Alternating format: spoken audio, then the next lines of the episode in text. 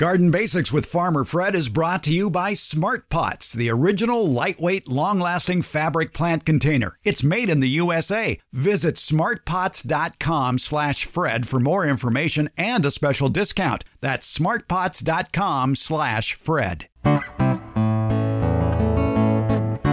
Welcome to the Garden Basics with Farmer Fred podcast. If you're just a beginning gardener or you want good gardening information, well, you've come to the right spot.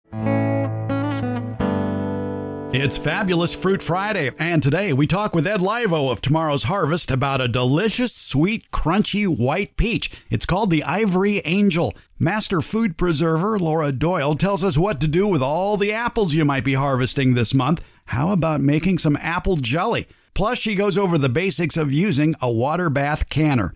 And Professor Debbie Flower explains USDA zone maps. It's all on episode 55 of the Garden Basics with Farmer Fred podcast, brought to you by Smart Pots and Tomorrow's Harvest. And we'll do it all in under 30 minutes. Let's go. It's Fabulous Fruit Friday here on Garden Basics. And what sort of interesting fruit do we have for you today?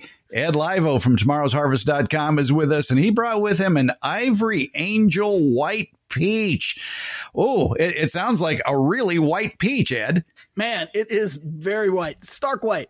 I mean, this is a fantastic variety of white fleshed fruit. And it's a really, really great winner because this is a complex white fleshed fruit. Really, not just the straight sugar bomb that so many white fleshed fr- uh, fruits are. This one has a tint of acid. So it is absolutely the perfect midsummer treat to just kind of you know, every bite give you that little burst of flavor that this slightly acidic, highly sugared fruit does give you. And it's uh, widely adaptable too at USDA zone six through nine six through nine, and it also um, has low chill uh, adapt- adaptation too. It actually uh, does well in um, uh, zone nine in the uh, areas, of course, that get um, somewhere between let's say four to six hundred hours of chill. Um, performs very well there.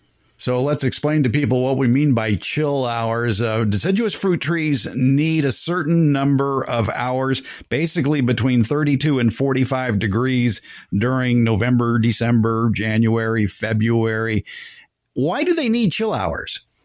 Um, actually, it's to accumulate or, or, or, to accumulate the carbohydrates to sustain the carbohydrates so that um, they have plenty to flush and burst out with in the uh, spring. If not, they will just burn them off slowly. Um, if if in low chill climates, uh, trees have trouble going to sleep, and so they burn off a lot of the carbohydrate just in dropping leaves and you know just take forever. And so a lot of peaches, and nectarines, plums, apples, not so much apples. Apples do well everywhere, but um, they they have trouble, you know, not being able to to accumulate enough uh, winter chill. And I'm a big believer in the winter chill being very very important in the beginning of the season. So I'm really winter chill accumulated for me is winter chill accumulated between the months of say uh, November and then m- maybe up to mid January. And I don't know how much I value the uh, chill collected after mid January, to be perfectly frank. Well, I think a lot of researchers would agree with you there because they've come up with a totally different system. Well, not totally different. It's a tweaked system. It's not chill hours, it's chill units. And what that takes into consideration, besides the hours or the temperatures between 32 and 45 degrees, the number of hours accumulated there, they will subtract the hours during warmer days where during the winter the daytime temperatures get over 65 to give you a more accurate representation of what's happening with that tree. Right. And that's a more appropriate gauge of what the accumulated chill is. For instance, you know, if I'm talking about like UC Irvine, where my colleague uh, Tom Spellman has done a lot of work with apples, I've always been under the, uh, uh, I've always had the impression that apples required no chill at all. And Tom has done the research to really kind of support that. And uh, it's, it's ironic that down in UC Irvine, he gets what we, uh, you know, kind of jokingly refer to as IOU chill. You know, by the end of the season, you know, he may have negative 20 hours chill. Chill hours is not really garden basics, but there you learn something new, folks. For people who live in uh, the northern latitudes, you don't have to worry about chill hours. You get plenty, you know, 1,000, 2,000 hours. In USDA Zone 9, especially, though, you may be struggling to get 800 chill hours. And most fruit trees do well with 800 to 1,000 chill hours. And when you get down into 400 to 600 hours, that just expands the range for those deciduous fruit trees. Oh, especially those folks in 9B. You know, 9B is, you know, now you're down into below 500 hours. And 9B would be basically Southern California. Yes, that's right. Yeah, down the LA basin and those areas. So, you know, uh, we're really talking in the case of the Ivory Angel White Peach, this is a, a variety that is really adapted to a broad range of climates. You know, zone six, you get the high chill, like you say, and it's not an early bloomer under those conditions, but but it will uh, react and bloom um, in a timely fashion in the low chill climates and produce a great crop. Um, this is a really, really neat piece of fruit because it's crunchy when it's firm and sweet. Um, so for those people who like a firm, crunchy peach, it's right there. But it really still is wonderful when it's soft ripe and that juice just flows down your arm, man. I mean, it's still a wonderful piece of fruit then. So a long harvest period as well to enjoy this this fruit from mid July, say, you know, to the early weeks of August. It's the Ivory Angel White Peach. If you want, by the way, it's a freestone peach too, isn't it? It is a freestone peach. You got it. All right, that means the pit falls right out. It's the pits. All right. The Ivory Angel White Peach, you want more information about it? You can find it at tomorrowsharvest.com. The Ivory Angel White Peach. Fabulous Fruit Friday with Ed Laivo. Ed, thanks so much. You're very welcome, Fred.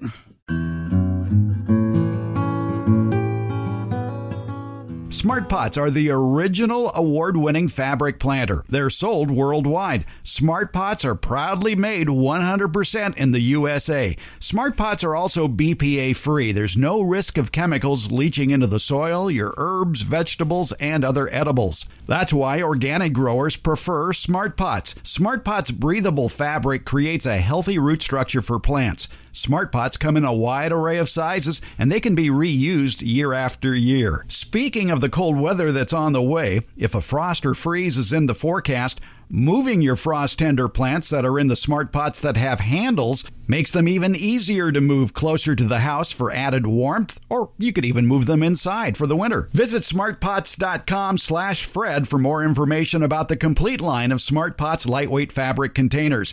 It's Smart Pots, the original award-winning fabric planter. Go to smartpots.com slash Fred for more info and that special Farmer Fred discount on your next Smart Pot purchase. Go to smartpots.com slash Fred. Here on the Garden Basics podcast, we like to say if you grew it, now eat it. But what do you do if you got so much fresh product you don't know what to do?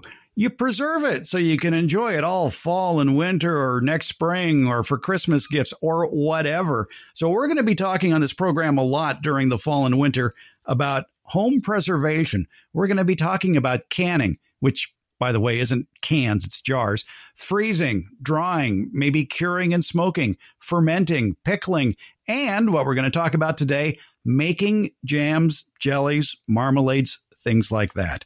We're talking with Laura Doyle. She's a University of California certified master food preserver based in Yolo Solano County. She's also a cooking instructor and a personal chef. Laura, thanks for spending a few minutes with us and telling us about uh, how to do all this and, and save the harvest. Well, thanks for having me. Happy to help. All right. Well, let's talk about maybe something that's in season right now, and that would be apples. Mm-hmm. What equipment do I need? So for apples, you're really looking at either a, a jelly or a applesauce. And so the equipment that you're going to need for an applesauce, which is sort of, or an apple butter, which is sort of like a an apple jam, um, is you're going to need your apples, a peeler, some knives, chop it all up, put it in a pot, boil it down with with uh, sugar and pectin. You're going to want to find a, an actual recipe that's been um, tested. So the good place to look for that is the National Center for Home Food Preservation website. On there, you can find recipes for for all these things. Yeah, that website that Laura mentioned is the National Center for Home Food Preservation. It's run by the University of Georgia. It is probably the most complete home food preservation website that you can find. All the information on it is free. It is NCHFP, which stands for National Center for Home Food Preservation, nchfp.uga for the University of Georgia edu and from there you can go to uh, uh, wherever you want to go as far as finding out about canning freezing drying smoking fermenting pickling and jams and jellies as well. Another good source is the university of california master food preserver program website mfp.ucanr that stands for university of california ag and natural resources mfp.edu, mfp.ucanr.edu. And there you can find all sorts of recipes and preservation information. They even have a, a new category called the Recipe Card Library. And from there, you can get all sorts of good recipes for fruits and nuts and vegetables, herbs, tomatoes, and a lot more. So check that one out, mfp.ucanr.edu. So, Laura, let's uh, harvest some apples and talk about making apple jelly. Yeah. So, um, what you're going to need to do first is you're going to ma- need to make juice, basically. So, um, for the apple jelly, you're you're going to be chopping up the apples. Don't peel them, don't core them, just chop them up, bring them to a boil with some water cook them until they're nice and soft, mash them up, and then you're going to pour them into a jelly bag, and the jelly bag sits and drips. And then you've got this beautiful apple juice, which you could drink, um, or you could make into jelly. And if you're going to make it into jelly, um, if you're following the um, National Center for Home Food Preservation recipe, um, you're using um, apple juice, lemon juice, and sugar. And that's really all you need because, as I mentioned before, the apples themselves have a lot of pectin in them. So they're a they're something that you can make a jelly with without any added pectin. So it's just I, the sugar and the lemon juice. I noticed that the uh, National Center for Home Food Preservation mentions on their apple jelly recipe that about four cups of apple juice includes about three pounds of apples mm-hmm. and uh, three pound and three cups of water. Now you mentioned, did you say an apple bag or a jam bag? A jelly bag, yeah. Jelly so bag. What what is yeah. a jelly bag? It's kind of like a muslin bag that has a stand and put the muslin bag on the stand and you put all of your fruit in it and it drips into a bowl. With this recipe for apple jelly, is it going to involve canning? Yes, it will. So once you've got your juice, you measure out four cups and then you put that into a pot and add lemon juice and sugar. So for this recipe, if we've got four cups of apple juice, we're using two tablespoons of lemon juice and three cups of sugar. And you're going to boil until the the jelly sets. And the way to test that is you put a little bit you put a if you put some cold spoons in the freezer then you can as you're ready to test it turn off the heat take a little bit of the jelly drop it onto the spoon when you kind of push it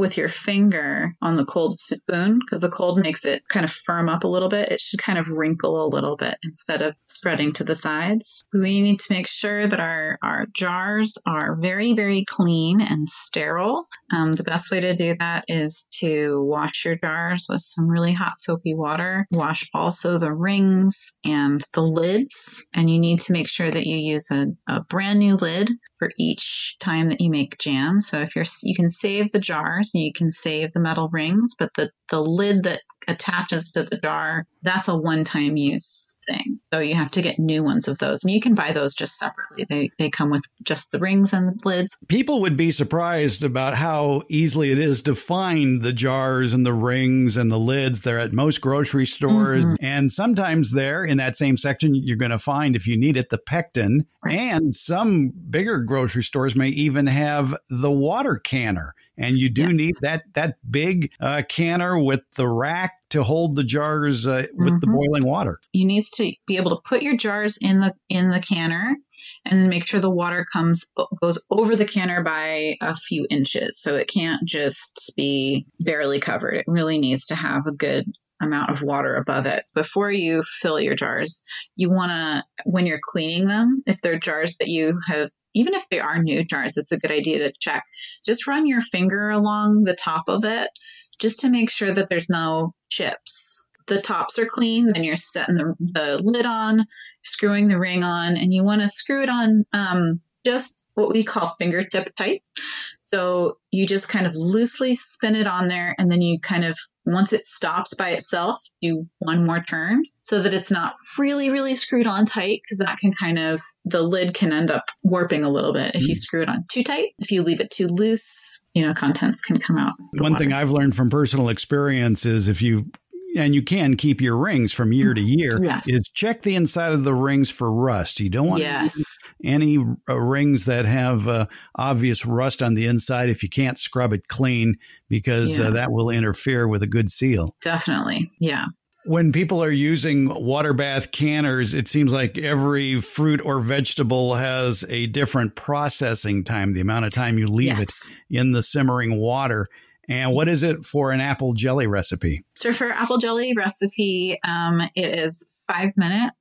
Once it has finished canning, you want to leave it in the canner for another five or 10 minutes just to make sure that's a, a recent addition to the recommended processing time. So you really? Make- You're making my grandma's head spin. uh, so when the timer goes off, set the timer again for another mm-hmm. 10 minutes. But, yeah. but, but reduce the heat, I would imagine. Well, yeah, you just turn off the heat. It just sits yeah. in the hot water. It just really ensures that everything is okay. And then you want to very carefully, you can get a jar lifter. Um, that's really the best tool for, for the job of lifting the contents out of a very hot pot of boiling water. Yeah, and a, jar lifter, for people who don't know, is actually like a pair of tongs that is exactly. sort of semicircle that grabs either side of the jar underneath screw portion, and uh, it, you just lift it and, and and set it onto a towel. Yeah, so just set it on a towel if um and then you want to leave them undisturbed for 12 to 24 hours because you know if, if it sloshes at all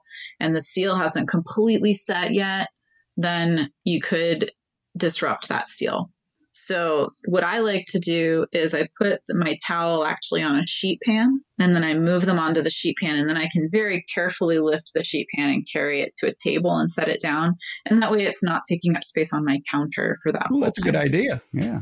I like um, that. So should, should you refrain from poking at the lid to see if it took or not? Yes. Oh. And you know, so, so you really just kind of want to leave it be. You'll hear pretty quickly that little ping, which if you've ever canned anything, you know that sound. That's that yep. little like that tells you, oh, I did it right. It's it's sealing. Um, and that's the little top getting sucked down flat.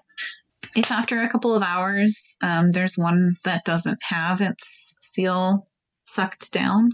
Usually, what I do is I just put that one in my fridge, and that's the first one that we eat. We've been talking with Laura Doyle, Master Food Preserver in Yolo and Solano counties here in Northern California, cooking instructor, personal chef. You, you want to throw a plug in for your website?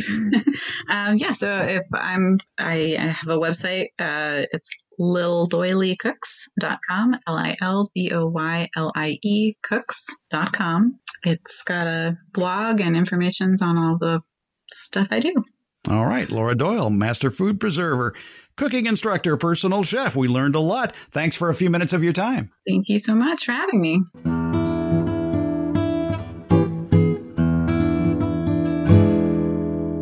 For a gardener, fall is for planting. The air is cooler than summer, the soil warmer than spring. It's the ideal conditions for getting your home orchard started with the outstanding fruit and nut trees as well as berry plants from tomorrow's harvest. And that includes that flavorful and productive Ivory Angel White Peach, a Tomorrow's Harvest exclusive. Tomorrow's Harvest fine line of fruit trees is the result of 75 years of development, testing, and growing. Three generations of the Burchell family have been at the forefront of research and development of plants of the highest quality. All of these beautiful edible plants have been carefully cultivated for your home garden. Look for Tomorrow's Harvest fruit trees at better retail nurseries everywhere. And if your favorite nursery doesn't carry the Ivory Angel White Peach or any of tomorrow's harvest's other fruit, nut, or berry varieties, you can order them directly from tomorrowsharvest.com. Let the Burchell family's three generations of experience take root in your home orchard, landscape, and garden. It's tomorrowsharvest.com. It's goodness you can grow.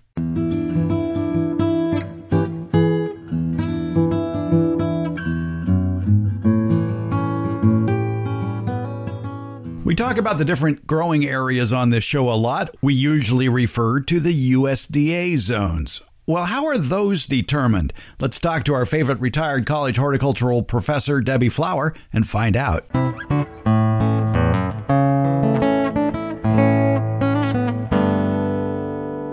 Now, usually when people look at a USDA zone map, there will be a list of temperatures. For instance, zone one, and I don't think I'd want to live in zone one uh, because the temperature there says uh, 60 below zero to 50 below zero. Whereas here, where we are in California, zone nine, uh, the temperature reading says 20 to 30 degrees. Now, is that the extreme low it reaches or an average low? It's the extreme but it's the average of the extreme. So they look at data over a period of time. The map I'm looking at is uh, what 30 years of data, and they average the very lowest. So it, so for zone nine, it's 20 to 30 degrees, but it doesn't mean it will never go below that. It's just an average. How many times does it have to get to that low? Can just one time qualify you for that map? I doubt it. I think it's probably a mathematical equation that they use to create that number, that degrees. So if there were a few days, a few times in that 30 years where it hit 18, uh, and maybe uh, a few times where it never got below 32, when they did the math, they took the the lows for those 30 years, added them up, and divided them by the the 30 years. Uh, they came up with a number between 20 and 30 degrees.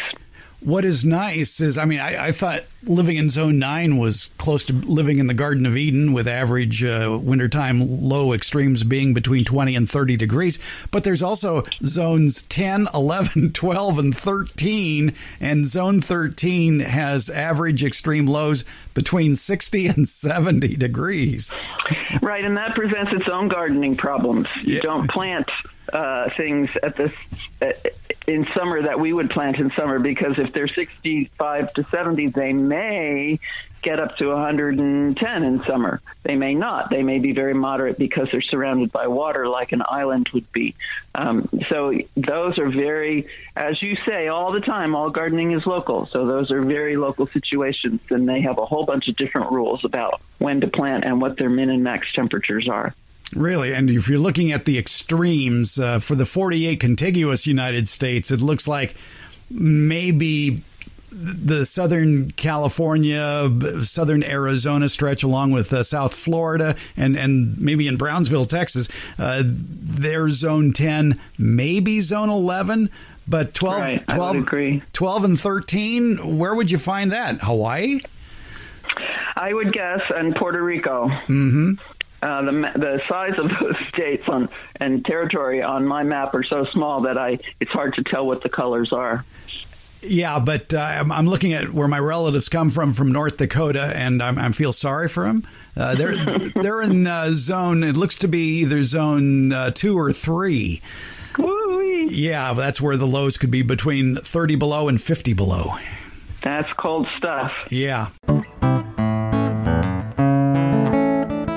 The Garden Basics with Farmer Fred podcast has a lot of information posted at each episode transcripts, links to any products or books mentioned during the show, and other helpful links for even more information. Plus, you can listen to just the portions of the show that interest you. It's been divided into easily accessible chapters. And you'll find more information about how to get in touch with us. We have links to all our social media outlets, including Facebook, Instagram, Twitter, and YouTube. Also, a link to the farmerfred.com website. That's where you can find out more information about the radio shows. you remember radio, right? Now, if the place where you access the podcast doesn't have that information, you can find it all at our home podcaster, Buzzsprout. Buzzsprout.com. Just look for the Garden Basics with Farmer Fred podcast. You'll find a link to it in the show notes. Garden Basics comes out every Tuesday and Friday, and it's available just about anywhere podcasts are handed out, and that includes Apple Podcasts, Google Podcasts, iHeartRadio, Overcast, Spotify, Stitcher, TuneIn, and uh, hey Alexa, play the Garden Basics with Farmer Fred podcast, would you please? Thank you for listening, subscribing, and leaving comments. We appreciate it.